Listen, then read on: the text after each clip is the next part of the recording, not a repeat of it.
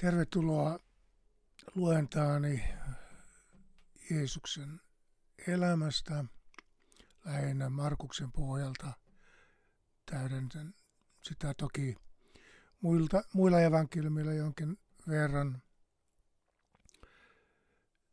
Öö, tämä on pelkästään ääni tiedostona löydettävissä ankkorista ja teksti alaviitteineen ja lähdeviitteineen on löyty, löytyy teoblogista. Jatkan näitä kerran viikossa ja niistä sitten keskustelemme Zoomin, Zoomissa sunnuntai-iltaisen seitsemältä. Tällä kertaa on vuorossa nuoruuden kertomuksia Johannes Kastajasta ja Jeesuksesta ja heidän välisestä suhteestaan. Ennen kuin Jeesuksen julkinen toiminta oli alkanut, Galilean erämaassa vaikutti polttavan ankara profetaalinen hahmo. Hän oli vain puoli vuotta Jeesusta vanhempi. Hänen äitinsä Elisabet sen sijaan oli Jeesuksen äiti, äitiä Mariaa paljon vanhempi. Sen lisäksi hän oli ollut vanhasti, vanhaksi asti hedelmätön, mikä oli hänelle raskas häpeä kannettavaksi, varsinkin kun hänen miehensä oli arvostetun suvun pappi. Selvästikin Jumala oli ollut vihainen Elisabetilla jostakin, koska ei sallinut hänelle jälkeläisiä. Kun vanha papinrouva oli ikäisäkin puolesta tullut hedelmättömäksi, hän tulikin yllättäen raskaaksi ja alkoi odottaa esikoistaan. Itse asiassa Jeesus oli tavannut tämän profetaksi syntymän miehen kertaalleen jo 30 vuotta sitten, kun Jeesuksen äiti Maria kävi sukulaistaan Elisabetia tapaamassa. Heti kun vasta raskaaksi tullut Maria tuli sisään Elisabetin luokse, Luukas sanoi, että tuleva profeetta hypähti äitinsä kohdussa ja täyttyi pyhällä hengellä. Kun poika sitten oli syntynyt, Elisabeth halusi vastoin hyviä tapoja itse valita pojalleen nimen. Hänen mielestään poika oli selvästikin syntynyt Johannekseksi, vaikkei suvussa ollut ketään sen nimistä. Kun naapurit vielä vetosivat vanhaan mykkään isä Sakariakseen, että tämä käyttäisi papillista arvovaltaansa ja laittaisi vaimonsa ruotuun, tämä kirjoitti liitutauluun Luukkaan mukaan. Hänen nimensä on Johannes. Ja kaikki hämmästyivät. Eihän tuo ole pappi eikä mikään, kun antaa vaimonsa määrätä noin tärkeistä asioista. Luukas jatkaa. Samalla hetkellä sama Sakarias sai puhekykynsä takaisin ja hän puhkesi ylistämään Jumalaa.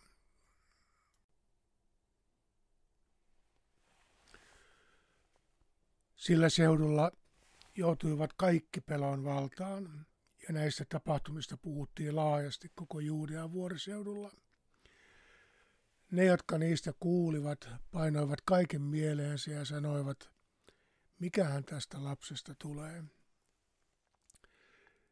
Sekä Jeesuksen että Johanneksen syntymätarinat olivat siis naapureiden näkökulmasta vähän kummallisia. Merkillinen oli myös Johanneksen aikuiseksi kasvaminen. Hänkään ei mennyt naimisiin, eikä tehnyt lapsia. Hän ei edes tehnyt töitä. Vaikka hän, vaikka hän oli papin poika, hän ei palvellut temppelissä, vaan grillasi erämaassa heinäsirkkoja, hätisteli villime, villimehiläisiä ja mietiskeli kansansa synkkää kohtaloa. Luukas jatkaa. Lapsi kasvoi ja vahvistui hengessä. Hän oli autiomaassa siihen päivään saakka, jolloin hänen oli määrä astua Israelin eteen. Luukas esittelee Johanneksen vähän niin kuin Juudaksenkin hahmona, jolla oli ennalta määrätty rooli Jeesuksen elämässä. Nämä ovat minusta jälkeenpäin luotuja merkityksiä. Ei Jeesuksen kutsumus ollut heistä kiinni, vaikka vaikuttivatkin hänen elämäänsä monella tavalla. Mutta yksinkö Johannes erämaassa asui kolmikymppiseksi asti. autiomaassa eli kyllä luoliin paineita maantierosvoja. Niiden kanssa Johannes tuskin asui. Voi tietenkin olla, että hän vietti siellä askeettina koko nuoruutensa, mutta sekin vaikuttaa aika epätodennäköiseltä. Jotkut uskovat Johanneksen kuuluneen samalla alueella Jordanjoen ympäristössä vaikuttaneeseen essialaisten luostariyhteisöön. Heidän kastarituaalinsa ja apokalyptiset odotuksensa sopivat aika hyvin yhteen Johanneksen myöhemmän toiminnan kanssa. Kumranin raunioista löytyneet kirjakäyrät ovat muistoja tästä yhteisöstä, joka myöhemmin kuivui kokoon ja lakkasi olemasta. Jos Johannes todella oli kuulunut Kumranin erämaa-yhteisöön, hänet oli joko potkittu sieltä pois tai sitten hän karkasi itse. Kummatkin vaihtoehdot sopivat hyvin yhteen Johanneksen tulisen ehdottomuuden kanssa. Kumranin yhteisöllä oli nimittäin mielestään salaisia tietoja pyhien kirjoitusten todellisesta merkityksestä ja he varjelivat niitä mustasukkaisesti. Johannes ei mitään salatieteellisiä koukeroita sietänyt, vaan julisti yksinkertaista lopun ajan parannussaarnaa kaikille, jotka jaksoivat häntä kuunnella. Ulos heitetty tai karkuri, Jeesuksen kohdatessaan Johannes oli joka tapauksessa täysin itsenäinen toimija. Markuksen kertomus alkaa suunnilleen tästä kohtaa. Eli Markus 1 ja 1. Ilosanoma Jeesuksesta Kristuksesta, Jumalan pojasta, lähti liikkeelle näin.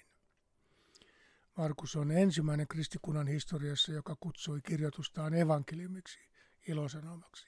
Muut evankelistat eivät käytä tätä nimitystä. Sitten Markus ottaa vähän vauhtia vanhan testamentin kirjoituksista ja sanoo, profeetta Jesajan kirjassa sanotaan, minä lähetän sanansaattajeni sinun edelläsi, hän raivaa sinulle tien, ääni huutaa autiomaassa, raivatkaa Herralle tie, tasoittakaa hänelle polut. Markus rakentaa Johanneksen, Johanneksesta ytimekkään ennustuksen käyttäen kolmea kaukana toisistaan olevaa vanhan testamentin kohtaa. Hän lainaa Mooseksen kirjaa, profetta Malakiaa ja Jesajaa. Näistä hän kutoo oma versionsa ja laittaa lopputuloksen kokonaan Jesajan piikkiin. Kaikki kolme viittaavat Israelin kansan kokemiin suuriin muutoksiin, ja, nämä Markuksen, ja tämä Markuksen versio on samantapainen. Nytkin olisi tapahtuva jotain Egyptin orjuudesta ja Babylonian vankeudesta vapautumisen kaltaista. Kansa saisi Elian kaltaisen vahvan tienraivaajan, joka uhmaisi kaikkia epäjumalan palvelijoita, ja niitähän täällä miehitetyssä maassa riitti. Elian nimikin tarkoittaa uhmakkaasti, minun Jumalani on Jahve. Viisi siitä, että Elian tapa raivata tietä oikealle Jumalalle merkitsi 450 Baalin profeetan henkilökohtaista mestaamista yhden illan aikana. Se nyt vaan oli sen ajan tyyliä. Sinänsä mitätön yksityiskohta. Olennaista oli, että Markus halusi verrata Johannesta niihin tievaraivaajien, jotka menneenä vuosina olivat tavalla tai toisella valmistaneet tietä kauan odotettuihin muutoksiin. Askeettiset tavat ja alkeellinen pukeutuminen korosti Johanneksen dramaattista roolia. Markus. Ja Johanneksella oli puku karvan, kamelin nahkoista, kamelin karvoista ja vyötäisellään nahkavyö, ja hän söi heinäsirkkuja ja metsähunajaa. En tiedä, miksi hänen ruokavaliotaan tänään kutsuttaisiin, mutta proto-vegaaniksi hän ei kuitenkaan taitaisi kelvata. Siinä kulttuurissa Johanneksen ruokavalio luultavasti tarkoitti kaiken käsin tehdyn ruoan välttämistä rituaalisista puhtaussyistä. Juutalaisessa kertomusperinteessä Johanneksen pukeutuminen muistutti välittömästi profettaa Eliaasta. Hänkin oli karvaisena miehenä vielä pukeutunut karvanahkaan, jonka hän sitoi vyötäiselleen nahkavyöllä. Profetta Malakia puolestaan oli ennustunut, että minä lähetän teille profetta Eliaan ennen kuin tulee Herran päivä, se suuri ja peljättävä. Elias oli ainoa vanhan testamentin profetoista, joka, oli, joka ei kuollut luonnollista kuolemaa, vaan vietiin tulisella vaunulla Jumalansa luokse. Hän oli siis edelleen Jumalan aktiivisessa palveluksessa ja vähitellen alettiin uskoa, että hän tulee jollakin kummallisella tavalla takaisin juuri ennen Herran suurta päivää. Täällä hän nyt mahdollisesti siis oli, Johannes tai Elias. Ota tuosta nyt selvää, kun ei itse suostunut kertomaan, kuka oikein on. Suuria peljettävä hän ainakin oli ja asui yksin erämaassa, samassa paikassa, jonne vuosittainen syntipukki aina lähetettiin kansan kaikki synnit selässään. Johannes Kastia täytti itsekin kaikki potentiaalisen syntipukin tuntomerkit. Hän oli naimaton, ulkopuolinen, ei lapsia eikä luultavasti vanhempiakaan, koska he olivat ikäloppuja ja hänet, jo hänet syntyessään, hänen syntyessään. Hän pukeutui ja söi poikkeavasti ja julisti parannuksen tekemisen mahdollisuutta kaukana uskonnollisen vallan keskuksesta. Syntipukki oli aina valittu joukon periferiasta ja laidasta. Hänen piti olla sen verran osa meitä, että hänet voitaisiin nähdä syyllisenä meidän ongelmiimme, mutta hänen piti olla sen verran ulkopuolinen, ettei kukaan meistä lähtisi kostamaan hänen lynkkaamistaan tai uhraamistaan. Sen lisäksi hänen pitäisi olla jotenkin poikkeava ulkonäöltään tai käytökseltään. Johannes oli tätä kaikkea. Juuri näissä maisemissa Elia oli tappanut haastamansa Baalin profeetat. Nyt Johannes haastoi sekä juutalaisten että roomalaisten auktoriteettia tekemään parannusta, jotta voisivat pelastua Herran suurelta vihan päivältä. Varten otettavia profeettoja ei ollut esiintynyt yli 300 vuoteen, mutta Johannes selvästi herätti toiveita siitä, että sellainen oli nyt ilmestynyt. Ehkä hän todellakin oli ennustettu Elia jonka oli määrä tulla juuri ennen kuin korkein tuomari astuisi näyttämölle. Markus. Ja näin tapahtui. Johannes Kastia julisti autiomaassa, että ihmisten tuli kääntyä ja ottaa kaste, jotta synnit annettaisiin heille anteeksi. Johannes tarjosi kääntymystä ja kastetta kilpailevaksi vaihtoehdoksi temppelin tarjoamille palveluille – jos kääntymys ja kasta riittäisivät syntien anteeksi saamiseksi, uhria ei enää tarvittaisi. Se oli vakava haaste maassa, jonka koko uskonnollinen elämä pyöri yhden massiivisen uhritemppelin ympärillä. Osa kastetuista ilmeisesti jäivät Johanneksen opetuslapsiksi, mutta suurin osa palasi takaisin koteihinsa entistä irrallisempina osina uskonnollista yhteisöään. Johanneksen toiminta irrotti ihmisiä kuuliaisuudestaan temppelille ja sen säädöksille. Kaste oli kuin kuolema vanhalle elämälle ja siirtymistä siihen puhdistettujen joukkoon, jotka olisivat valmiita, kun Herran päivä tulee. Johanneksen saarnat eivät olleet mitään tyypillisiä synagogapuheita, jossa Tooraa usein selitettiin maalikkujen oppimattomuutta alentavalla tavalla. Johanneksen viesti oli helppo ymmärtää, mutta vaikea niellä. Hänen yksinkertaiset saarnansa ravistelivat Palestiinan uskonnollista ja sosiaalista kenttää seismisin aalloin. Hän oli alkeellisen vaikutusvaltainen ja kiihkeä hahmo, joka ei käyttänyt karismaansa kenenkään miellyttämiseen. Tavallista kansaa kerääntyi läheisistä maakunnista ja huolestuneet kirjanoppineet matkustivat Jerusalemista asti häntä kuuntelemaan. Markus. Hänen luokseen tuli paljon väkeä Jerusalemista ja joka puolelta Juudeaa.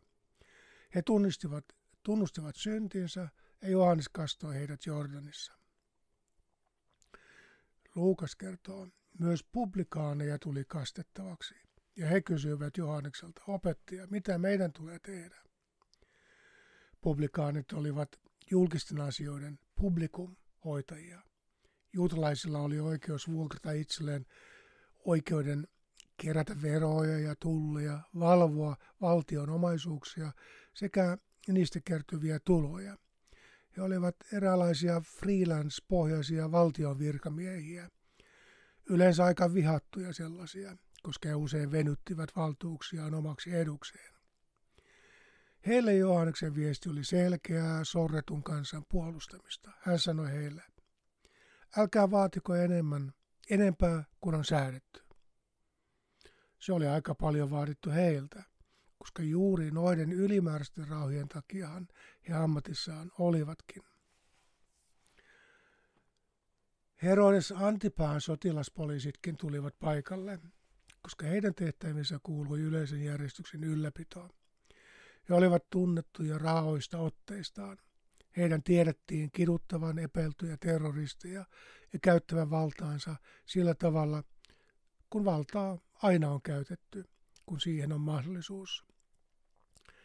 Hekin yrittivät urkkia jotain saadakseen selville, tapahtuiko täällä jotain valtakunnan kannalta huolestuttavaa. Markus, eikö Luukas? Sotilaatkin kysyivät häneltä, entäs me, mitä meidän tulee tehdä? Hän sanoi heille, älkää ryöstäkö, älkääkä kiristäkö keneltäkään, vaan tyytykää palkkaanne. Ei tuollaisten puheiden pohjalta miestä voinut pidättää. Miltä sellainenkin olisi näyttänyt Antipaa silmissä. Vangitsimme tämän saarnaja, koska hän kielsi meitä ryöstämästä teidän veromaksajia. Johannes siis jätettiin toistaiseksi rauhaan, vaikka kaikki nationalistiset kiihkoilijat olivatkin potentiaalisia kapinan lietsojia. Ei tänne mitään uusia valtakuntia kaivattu. Juuri sitä Johannes kuitenkin saarnasi. Matteus. Kääntykää, sillä taivasten valtakunta on tullut lähelle. Tosin hänen taivasten valtakuntansa muistutti aika paljon sitä puhtauden ja synnittömyyden valtakuntaa, jotka profeetat ennen häntäkin olivat julistaneet. Jos se ei tulisi hyvällä, Jumala yleensä tuottaisi sen pahalla. Kaikkien hämmästykseksi Johanneksen kasteelle tulee myös kansan uskonnollisen identiteetin hartaimpia vartioita ja vaalioita, Matteuksen mukaan. Mutta kun Johannes näki, että hänen kasteelleen oli tulossa myös monia fariseuksia ja saddukeuksia, Nämä toisilleen vihamieliset ryhmät harvoin liikkuivat yhdessä. Noin 6000 6000 hengen kokoinen fariseusten puolue huolehti kansan hurskaudesta opettajina, lakien ja rituaalien tarkkoina tuntijoina ja eräänlaisina uskonnollisina korttelipoliseina. Saddukeukset edustivat temppelihierarkian harvalukuisempaa, mutta vaikutusvallaltaan korkeinta kastia, vahvasti politisoitunutta papistoa, joka yritti varjella kansanturvallisuutta tekemällä yhteistyötä roomalaisten kanssa. Johanneksen aikaiset ylipapit olivat nimenomaan saddukeuksia. Jostain syystä Johanneksen syvin halveksunta kohdistui nimenomaan näihin kansakunnan pilareihin, uskonnollisen ja poliittisen järjestyksen ylläpitäjiin. Kumpikin ryhmä sai Johannekselta täyslaidallisen pyhää vihaa. Hän sanoi heille, te käärmeen sikiöt, kuka teille on sanonut, että voitte välttää tulevan vihan? Juurihan Johannes oli puhunut tulevasta Jumalan valtakunnasta. Miksi hän nyt puhui Jumalan tulevasta vihasta? Johannekselle nämä kuuluivat olennaisesti yhteen, eikä siinä sinänsä mitään uutta ollut. Israelin, Israelin Jumala oli melkein aina ollut vihainen jostakin jollekin. Tältä se oli kuulostanut esimerkiksi Jesajan suusta. Itkikää ja vaikeroikaa, Herran päivä on lähellä. Kaiken lyö korkein maan tasalle. Sen tähden herpoa jokaisen käsi ja jokainen sydän jähmettyy. Kaikki säikähtävät ihmiset joutuvat tuskan kouristuksen valtaan. He vääntelehtivät kuin synnyttäjä, katselevat hämmästyneinä toisiaan, heidän kasvoillaan liehkettiin kauhu. Herran päivä tulee ankarana, täynnä raivua ja hehkuvaa vihaa. Se muuttaa maan autioksi ja hävittää sen syntiset asukkaat. Taivaan tähdet ja tähtikuviot kieltävät silloin valonsa loiston. Pimeänä nousee aurinko, eikä kuu säteile valoa. Minä, Herra, vaadin maailman tilille pahuudestaan ja jumalattomat synneistään. Minä teen lopun röyhkeiden ylimielisyydestä, painan maahan väkivaltaisten ylpeyden. Tämän kaltaisia profeettojen ja Jumalan raivon purkauksia vanhassa testamentissa löytyy runsaasti. Nytkin Jumalan vihaa oma kansansa kohtaan näkyi siinä, että hän oli sallinut roomalaisten kurittaa heitä jo kohta sata vuotta. Miksi? Koska kansa oli tehnyt syntiä. Maa oli tullut painavaksi kansan syntien tähden. Oli aika uudestaan tehdä parannusta, tunnustaa syntinsä, puhdistautua Jordanin virrassa ja liittyä pelastettavien joukkoon. Kun tarpeeksi suuri joukko olisi tehnyt parannusta ja puhdistautunut Jumalan viha nousisi kansan yltä ja kohdistuisi vihdoin roomalaisiin ja kaikkiin luopioihin, jotka ahneudessaan tai vallanhalussaan olivat sortuneet yhteistyöhön näiden epäjumalapalvojien kanssa. Tulevan Messiaan johdolla Johannekselta kasteen saanut hurskas vähemmistö vihdoin vapautuisi alkuperäiseen kutsumukseensa Jumalan valittuna kansana. Kasteja jatkaa. Tehkää hedelmää, jossa kääntymyksenne näkyy. Älkää luulko, että voisitte ajatella, olemmehan me Abrahamin lapsia. Minä sanon teille, Jumala pystyy herättämään Abrahamille lapsia vaikka näistä kivistä. Se oli Johanneksen tulisen sarkastinen tulkinta näiden kastelle pyrkivien sydänten tilasta. Jumalan on helpompi herättää erämaan kivistä itselleen lapsia, kuin sulattaa näiden paatuneiden hurskastelijoiden sydämet nöyriksi. Johannes oli vihainen. Hän ei lainkaan luottanut heidän vilpittömyyteensä. Mitä he täällä tekevät juonimassa itselleen jotain, mitä ei heille kuulu? Ongelmia he vain yrittävät minulle järjestää, viettelemällä minua johonkin pieneen rituaalirikokseen, jonka seurauksena voisivat kiskoa minut Jerusalemin oikeuteen. Minä en heitä kasta. Mädätköön temppelissään, kunnes saavat lopullisen tuomionsa. Portot ja publikaanitkin pelastuvat ennen heitä. Johannekselle uskolliset perintötekijät Johannekselle uskonnolliset perintötekijät eivät ratkaisseet mitään. Ne eivät pystyisi suojelemaan ketään siltä historialliselta vastuunoton haasteelta, jonka hän vaistosi olevan nyt tulossa. Aivan kuten muinaiset profeetat olivat kansallisen kriisin aattoina ilmestyneet haastamaan uskonnollista perinnettä ja arjen rutiinia, Johannes ilmestyy haastamaan aikansa juutalaista konsensusta.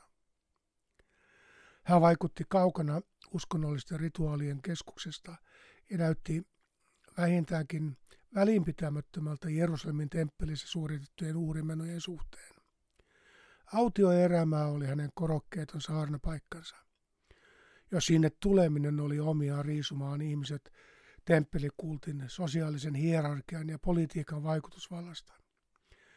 Erämään kuivuus oli tehokas tasapäistäjä. Hän oli itse ollut erämaassa tarpeeksi kauan tajutakseen, tajutakseen normaalielämän intohimojen, keskinäisen vertailun ja kilpailun äärimmäisen turhuuden. Koko uskonnollinen ja sosiaalinen systeemi oli hänen sanomansa mukaan juuriaan myöten joutumassa kyseenalaiseksi. Matteus. Kirves on pantu puun juurelle. Jokainen puu, joka ei tee hyvää edelmää, kaadetaan ja heitetään tuleen. Johannes ei puhunut vain yksilöistä, vaan kaikista inhimillisistä järjestelmistä, koko siihen asti luodusta kulttuurista. Jumala oli puhutellut häntä autiossa maassa. Sieltä käsin hän näki asutun maan selkeämmin kuin kukaan ar- arkihälinään osallistuva. Silti hän oli myös itse kritikoimassa väkivallan pauloissa.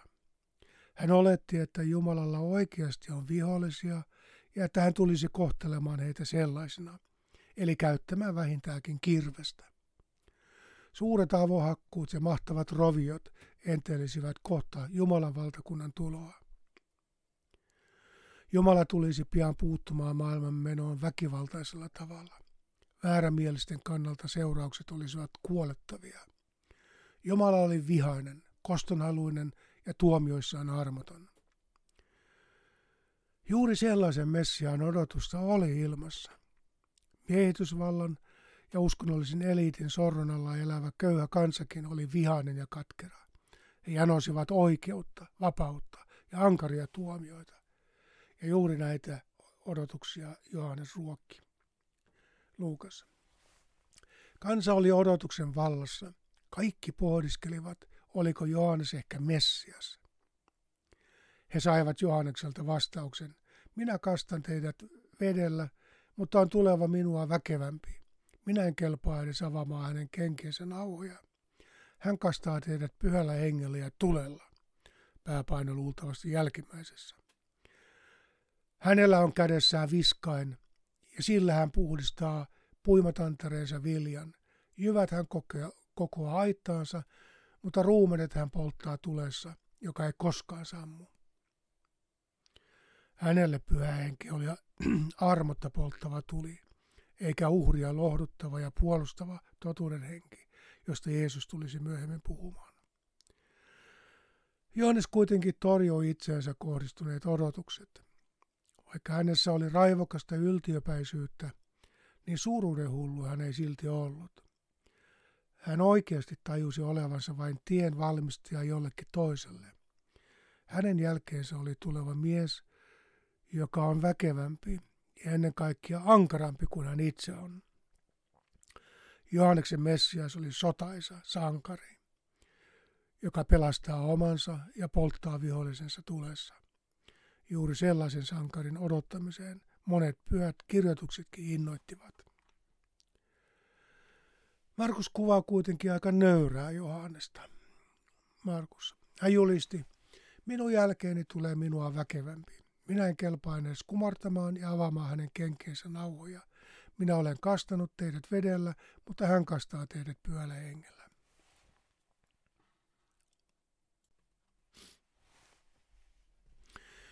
Ennen astumistaan julkisuuteen Jeesus oli jo monta vuotta kuunnellut kansakunnan sydämen sykettä. Samalla kun hän, oli, kun hän yritti hiljaisuudessa herkistyä sille, miltä miltä hänen taivaallisen isänsä tahto näyttäisi ihmisten kesken. Hän etsi siihen tukea pyhistä kirjoituksista ja oli kuulolla, löytyisikö tästä maasta ketään, joka oli edes osittain samoilla aaltopituuksilla hänen kanssaan. Kun hän alkoi kuulla huhuja Johanneksesta, hänen oli vaikea hillitä innostustaan tuohon mieheen hänen pitäisi ehdottomasti tutustua. Ei se ollut kovin vaikeaa. Nasaretissa oli muitakin, joita Johanneksen julistus kiehtoi. Sana kulki, eikä häntä ollut mitenkään vaikea löytää. Piti vain seurata Jordan virtaa alajuoksuun. Jossain virran varrella Johannes olisi saarnaamassa ja kastamassa ihmisiä parannukseen. Virran piti olla vain tarpeeksi syvää, jotta käännynnäiset saisi kunnolla upotettua veden alle. Johanneksen olemus ja saarna teki Jeesukseen vahvan vaikutuksen. Hän oli kiivas ja kiukkuinen, niin hurja ja hirmuinen, että fariseuksitkin väittivät hänessä olevan riivaajan. Sellainen ei Jeesusta häirinyt. Hän ei enää uskonut fariseusten demonologiaan. Tuollainen tekisi Johanneksesta vain kiehto, tuo, tuollainen teki Johanneksesta vain kiehtovamman. Kastaminenkin oli suorastaan dramaattisen vaikuttava tapa upottaa mennyt maailman virran vietäväksi ja nostattaa parannuksen tehnyt kuin kuolleista uuteen puhtaaseen elämään. Jeesus oli nähnyt kaikenlaisia veteen liittyviä puhdistautumisriittejä. Jotkut jopa upottautuivat kokonaan pyhään veteen – mutta tällä tavalla hän ei ollut nähnyt kenenkään kastavan ketään. Oli aika vaikuttavaa nähdä, kuinka parannuksen teeneiden piti antautua Johanneksen varaan selälleen upotettavaksi, siinä toivossa, että Johannes todellakin jaksaisi nostaa heidät sieltä myös ylös. Ei ihme, että Jeesus myöhemmin vertaisi omaa tulevaa kuolemaansa kasteeseen. Jotain tällaista hän halusi itsekin tehdä, ja yhtä vihkiytyneitä opetuslapsiakin hän halusi itselleen saada. Viidoin Jeesus tapasi miehen, joka oli jättänyt kaiken muun ja antautunut kiihkeästi palvelemaan Jumalaa. Johannes tuntui näkevän sen pimeän taian, johon kaikki olivat huomaamattaan punoutuneet. Häntä eivät kullatut kudokset ja hurskasten verkostot millään lailla hämänneet aivan kuten Jeesus, Johannes näki niissä vain vallan viettelyksiä. Johannes tosin kuvasi Jumalaa tummin värein ja tuimin äänensävyin, mutta silti hänessä, hänessä oli jotain vastustamattoman luokseen kutsuvaa. Johanneksen julistama vihainen ja ankara Jumala oli Jeesukselle liiankin tuttu. Silti tässä saarnaajassa oli myös jotain uutta, joka syvästi resonoi Jeesuksen sisällä. No, nämä ovat vain minun valistuneita arvailujani. Markus puolestaan kuvaa Jeesuksen ja Johanneksen kohtaamista ilman mitään prosessikuvauksia tai dramatiikkaa. Markus. Niinä päivinä Jeesus tuli Galilean Nasaretista ja Johannes kastoi hänet Jordanissa. Jeesus jonotti kastetta yhtenä monien joukossa. Markus vain mainitsee, että hän tuli Galilea Nasaretista. Kylän nimi ei merkkinyt mitään kenellekään. Juutalaisessa valtakeskuksessa Galileaan suhtauduttiin suurin varauksin. Se oli hellenisti kaupunkien ympäröimä. Siellä oli runsaasti pakanoita ja kansa oli pääosin rutiköyhää. Ei, ei mikään todennäköinen syntypaikka millekään tärkeälle. Markus ei kerro, tunnistiko Johannes kastaja millään tavoin, ketä oli kastamassa. Mutta evankelista Johanneksen mukaan Johannes kastaja tunnisti Jeesuksen jo kaukaa. Hän oli jo äitinsä koodussakin hypähtänyt, kun Marian koodussa oleva Jeesus oli tullut kylään. Hypähtikö hänen sisällään jotain nytkin, kun hän näki Jeesuksen lähestyvän? Johannes. Seuraavana päivänä Johannes näki, että Jeesus oli tulossa hänen luokseen. Ja Johannes sanoi, katsokaa, Jumalan karitsa, joka ottaa pois maailman synnin. Minne nyt unohtui ankara tuomari? Miksi ihmeessä hän puhuu Jeesuksesta teuraseläimenä ja vielä Jumalan sellaisena? Syntisten teurostajaa he, syntisten teurostajaa he odottivat, eikä mitään teuraalle joutuvaa voimatonta eläintä. Juudaan mahtavaa leijonaa he odottivat, eikä mitään avutonta karitsaa. Eikö Johannes ollutkaan ennustunut Jumalan paluuta? Miten karitsa voisi ketään vapauttaa mistään? Ei siitä olisi yhdenkään syntisen tuomariksi eikä tuleen heittäjäksi. Johannes puhui arvoituksia.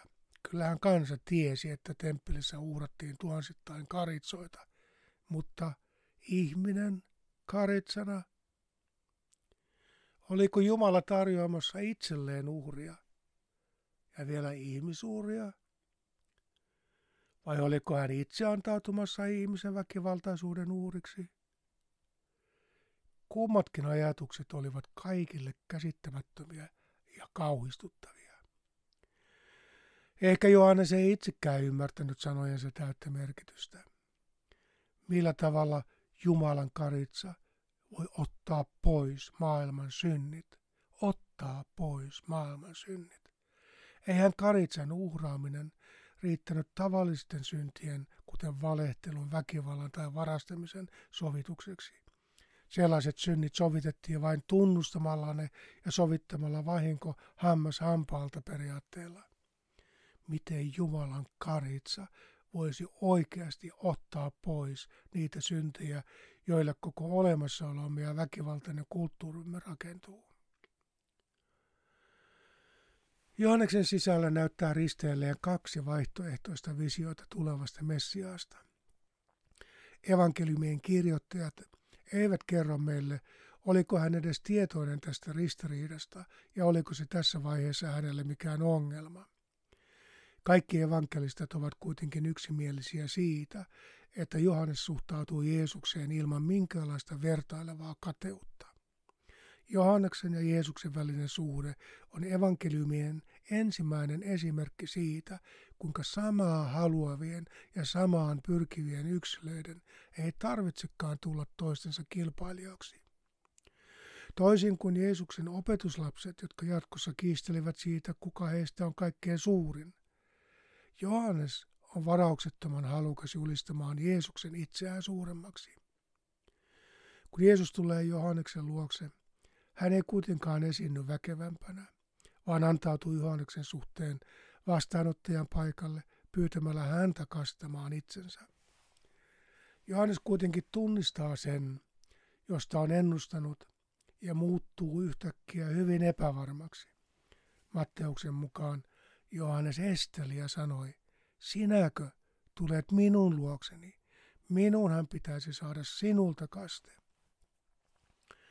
Vaikea sanoa, minkälaisella käsikirjoituksella Johannes tätä perusteli. Jeesus ei sitä kuitenkaan ostanut, vaan sanoo. Mutta Jeesus vastasi hänelle, älä nyt vastustele. Näin meidän on tehtävä, jotta täyttäisimme Jumalan vanhurskaan tahdon. Silloin Johannes suostui hänen pyyntöönsä.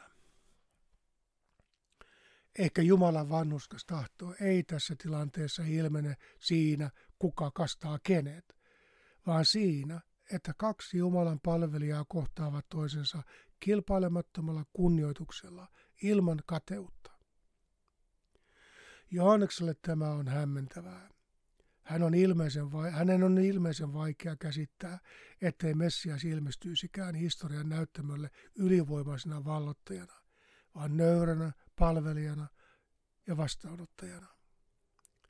Markus jatkaa. Vedestä noustessaan Jeesus, nä- Jeesus näki, kuinka taivaat aukenivat ja henki laskeutui häneen kyyhkysen tavoin. Ja taivaista kuului ääni, sinä olet minun rakas poikani, sinuun minä olen mieltynyt. Kukaan ei tiennyt, miksi Jeesus pysähtyi paikalleen, kun oli noussut vedestä. Aivan kuin hän olisi kuullut ja nähnyt jotain, mitä yksikään paikalla ollut ei huomannut. Siinä hetken pysähtyneessä hiljaisuudessa todella tapahtui jotakin. Selkeämmin kuin koskaan aiemmin Jeesus kuuli taivaallisen isänsä puhuvan hänelle. Sinä olet minun rakas poikani. Sinuun minä olen mieltynyt. Kastaja oli tulta ja tappura odottava mies, joka heti kättelyssä latoi Jeesuksen harteille tuomion tulen kantajan roolia. Mutta taivaan viesti oli niin pieni, lempeä ja yksinkertainen, ettei kukaan muu sitä kuullut. Sinä olet minun rakas lapseni. Minä tykkään sinusta.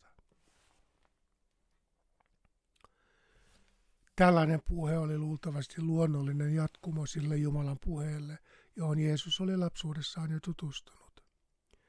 Tämä oli hänen taivaallisen isänsä, isinsä, Abban puhetta. Nyt hän sai taivaallista vahvistusta jollekin, joka oli hänessä aavistuksena kasvanut jo pitkään. Kun hän sulki silmänsä kiittääkseen isänsä saamastaan rohkaisusta, hän näki kyyhkysen lähtevän isänsä kodista ja laskeutuvan häneen. Johannes ja muut odottivat taivaalta Jumalan tulista miekkaa, mutta Jeesus tunsi kuinka kyyhkysen lempeys täytti hänen olemuksensa. Mihin ikinä kutsumukseen Johannes hänet kastoi, nyt Jeesus oli kuullut juuri sen perussanoman isältä, jonka tulisi kertomaan kaikilla mahdollisilla tavoilla, niin monelle kuin mahdollista. Minä olen rakastettu. Sinä olet rakastettu. Me olemme kaikki taivaan isän rakastamia ihmisen lapsia. Tässä pyhässä rauhassa lepäsi uuden valtakunnan siemen. Nyt hän tunsi olevansa kotonaan, vaikka olikin erämaassa. Hänen identiteettinsä ja kutsumuksensa oli saanut juuri sen hiljaisesti vakuuttavan vahvistuksen, jota hän oli kauan odottanut. Vihdoinkin hän uskaltaisi jättää normielämänsä etsiäkseen, miltä hänen taivaallisen isänsä tahto näyttäisi täällä maan päällä. Jeesuksen tapa kuulla oli esimerkki hänen tarkentuneesta ja valikoimaan kykenevästä sydämen kuuloaistista. Ylhäältä tullut ääni nimittäin siterasi melkein sanatarkasti, melkein sanatarkasti, kaiken kansan tuntemaa psalmia. Siinä Jumala puhui Daavidille, sinä olet minun poikani, tänä päivänä minä sinut synnytin. Jeesuskin varmaan tunsi tekstin, jota taivas toisti. Hän myös tiesi, mitä taivallinen ääni jätti toistamatta. Davidin psalmi jatkaa. Pyydä minulta, niin saat kansat perinnöksesi, ja maan ääriin ulottuu sinun valtasi. Sinä alistat kansat rautaisella valtikalla, murrat ne kuin saviastiat. Alistava rautainen valtikka vihollisen murskaaminen ei enää kuulunut taivaan käsikirjoitukseen. Kansaa kauan innostunut, innostunut lupaus kunnian kentistä ja sotilaallisesta ylivoimasta jäi uupumaan. Jotain aivan toisenlaista oli tulossa. Jeesus ei todellakaan ollut perustamassa valtakuntaa, joka olisi vain suurempi ja mahtavampi versio jo olemassa olevista valloista ja voimista. Maan ääriin ulottuu sinun valtasi, sinä alistat kansat rautaisella valtikalla, murrat ne kuin saviastiat. Tämä kaikki paljastuisi Jeesuksen kautta ihmisen omaksi ikivannaksi unelmaksi.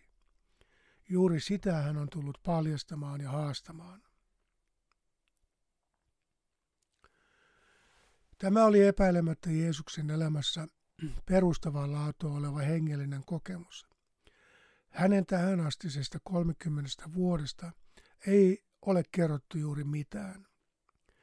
Markus ei sano siitä sanaakaan. Voimme vain kuvitella, minkälaisten identiteettikriisien jälkeen Jeesus on Johanneksen luokse tullut. Jos hänellä vielä silloin oli epäselvyyttä identiteettinsä suhteen ja epävarmuutta kutsumuksensa suhteen, niin kasteessa hän lopullisesti valitsi tiensä. Sen jälkeen tie valitsi hänet. Oliko tämä se hetki, jolloin Jumala otti ihmisen pojan omaksi pojakseen, ikään kuin adoption kautta? Taivaallisen äänen siteraamassa psalmissaan Jumala sanoo aikuiselle Daavidelle, sinä olet minun poikani, tänä päivänä minä synnytin sinut. Näin ainakin uskoi varhaiskristillinen ebioniittien, joka tarkoittaa köyhät, lahko jota tosin pidettiin harhaoppisena. Heille tämä hetki, eikä Netsestä syntyminen, oli se, jolloin Jeesus syntyi Jumalan pojaksi. Eihän Jumala Daavidistakaan mitään Jumal-ihmistä tehnyt noin sanoessaan. Hän vain kertoi, että tämän miehen kanssa Jumalalla tulisi olemaan erityisen tärkeä suhde ja siihen kuuluva tehtävä. Daavidista ei tullut Jumalan kaikkein esimerkillisen lapsi, mutta lapsi kuitenkin. Vai oliko tämä se hetki, jolla Jeesus tajusi, mitä uudesti syntyminen ylhäältä tarkoittaa? Sitähän Jeesus tulisi tarjoamaan kuulijoilleen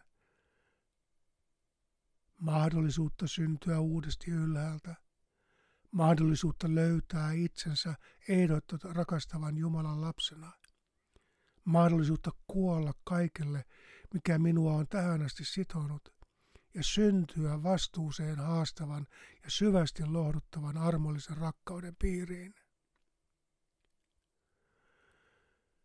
Jeesus aloitti pelastavan työnsä ottamalla Johannekselta julkisesti vastaan parannuksen kasteen. Mistä synnistä Jeesus teki parannusta? Siitäkö Jumalan väkivallasta, jota Johanneskin vanhan innoituksen riivaamana raivosi? Jeesuksen kaste ja koko tapahtuma on vanhan ja uuden maailman ristiaallokko, joka hämmensi ja hämmentää kaikkia. Vanha tuttu Jumalan väkivaltaisuus – ja uusi vallaton Jumalan lempeys olivat läsnä samassa tapahtumassa. Tämä on ensimmäinen ja ainoa kerta, kun evankeliumit kertovat taivaallisesta vahvistuksesta Jeesuksen roolille. Silloin hän ei kertonut siitä kenellekään. Milloin Jeesus sen teki ja kenelle, sitä voimme vain arvata. Jollekin hän on sen kuitenkin uskoi, koska Markus tiesi sen meillekin kertoa. Myyteissä on aina vahvat taivaan merkit, mutta Markus ei ainakaan luonut uutta jumalmyyttiä. Markus aloittaa kertomuksen Jeesuksesta, joka ottaa vastaan syntisten kasteen ankaralta parannussaarnajalta. Muut evankelistat ovat asiasta ilmeisen vaivautuneita ja yrittävät häivyttää tapahtuman melkein huomaamattomaksi. Tämä oli joka tapauksessa järkyttävän tärkeä hetki Jeesuksen elämässä. Nyt oli viimeiset sillat tavalliseen elämään poltettu. Edessä odotti haaste, johon hän oli lapsesta asti valmistunut. Johanneksen antama kaste merkitsi irtaantumista kaikesta sidonnaisuudesta koko juutalaisroomalaiseen yhteiskuntaan ja sen elitistiseen valtahierarkiaan. Parannuksen kaste oli kuolemankaltainen irtiotto tämän maailman valtoihin ja voimiin. Enää Jeesus ei sitoutuisi kunnon kansalaisen velvollisuuksiin hallitsijoita kohtaan. Hän ei enää tottelisi vallitsevia tapoja, arvoja ja uskomuksiaan, vaan asettaisi kaikki tarpeen mukaan kyseenalaiseksi. Kaste oli kuin kutsuntakirjeen julkinen polttaminen sotatilan aikana. Jeesus kuuluisi tästä lähtien ihan toisiin joukkoihin. Johannes oli tehnyt Jeesukseen valtavan vaikutuksen, mutta vähitellen hänen täytyi selkeyttää kantansa myös kastajansa visioon Jumalan valtakunnasta. Joku siinä ei sittenkään sopinut täysin yhteen Jeesuksen kutsumuksen kanssa. Ehkä, ehkä Johannes oli kuitenkin toiminut eräänlaisena kätilönä Jeesuksen syntymässä omaan tehtäväänsä. Evankeliumi sanoo, kasteen jälkeen jotkut Johanneksen opetuslapsetkin alkoivat seurata Jeesusta. Evankelista Johanneksen mukaan ainakin kiivas Pietari ja hänen veljensä Andreas olivat niiden joukossa. Tämä, jos mikä olisi voinut herättää Johanneksessa kateellisen vertailun ja kilpailun, joka on niin monen väkivaltaisen uskonnollisuuden perusjuuri. Niin ei kuitenkaan käynyt. Nyt Jeesuksen täytyi kuitenkin päästä eroon kansan joukosta ja Johanneksen ympärillä kiehuvasta kiihkoilusta. Tämä oli liian iso asia selvitettäväksi näin levottomassa seurassa. Autiomaa tarjosi tarpeeksi tyhjän paikan näin täyden viestin vastaanottamiseen. Siellä Jeesus saisi olla rauhassa myös Johanneksen kärsimättömyydeltä. Vaikka kastaja herättikin Jeesuksessa suurta kunnioitusta, niin malttia sillä miehellä ei näyttänyt olevan lainkaan. Valtakunnan olisi jo pitänyt tulla. Jos ei se tule huomenna, sitä pitää hoputtaa. Jos ei se tule Jeesuksen kautta, pitää löytää joku muu.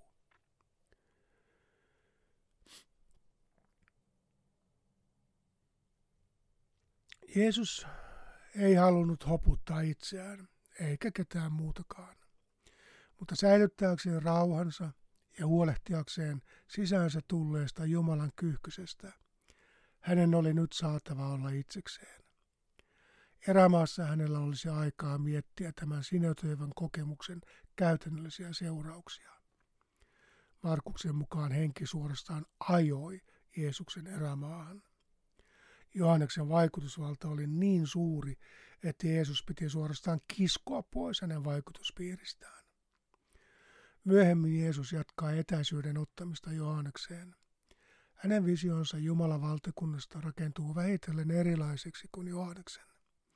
Ihmiset tulisivat kysymään Jeesukselta, miksi Johanneksen opetuslapset paastoavat, mutta Jeesuksen ei. Se oli vain yksi esimerkki heidän välillään kasvaneesta erosta. Jeesus ei koskaan mieltynyt Johanneksen ankaraan asketismiin, vaikka ehkä ihailikin sitä. Itselleen hän hankki epämääräisellä seurallaan juopon ja syöpön maineen, eikä tehnyt mitään sen korjaamiseksi. Sen verran Jeesus kuitenkin imitoi Johanneksen toimintatapoja, että ainakin lyhyen aikaa kastoi seuraajiaan Juudean maaseudulla. Mitä vakituista käytäntöä hän ei siitä tehnyt, eikä jättänyt sellaisesta mitään opetustakaan. Jeesuksen ja Johanneksen suhde jatkuu vielä jonkin aikaa hyvin merkittävänä etäsuhteena, mutta siitä lisää myöhemmin. Kiitos kun skoen til litt.